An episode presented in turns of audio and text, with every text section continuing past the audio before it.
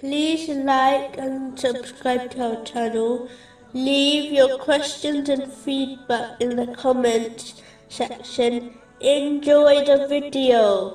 Continuing with chapter 2, verse 16. Those are the ones who have purchased error in exchange for guidance, so their transaction has brought no profit, nor were they guided. This verse indicates the importance of striving in gaining and acting on useful knowledge in order to strengthen one's faith. A Muslim cannot simply sit back and relax, as their weak faith will not benefit them during tests and trials. These are the Muslims who are in danger of losing their faith before leaving this world. In addition, knowledge without action is like exchanging guidance for misguidance. As one's knowledge will not profit them at all if they do not act on it. In fact, it will testify against them on the day of judgment. It is important to understand, acting on knowledge encourages one to fulfill the commands of Allah, the Exalted, and abstain from sins.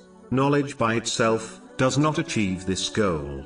This has been indicated in the next verse. Chapter 2, verse 17.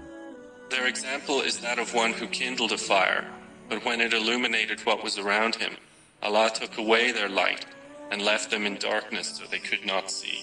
The one who gains knowledge, but does not make use of it, by acting on it, is like the one who lights a fire on a very cold night, yet does not derive benefit from it by utilizing its heat to warm themselves up.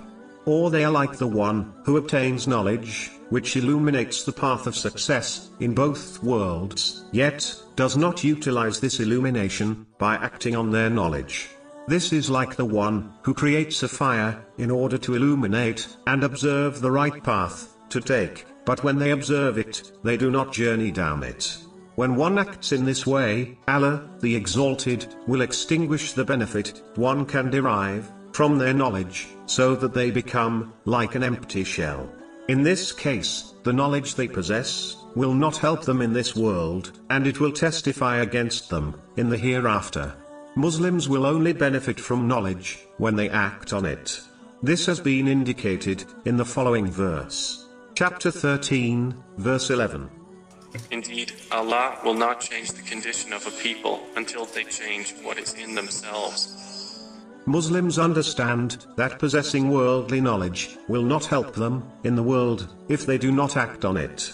For example, a doctor will not help others or gain a salary from their knowledge if they do not use the knowledge they possess to treat the sick. Yet, many believe they can either remain ignorant or not act on their religious knowledge, yet gain benefit from it in both worlds. This is simply absurd.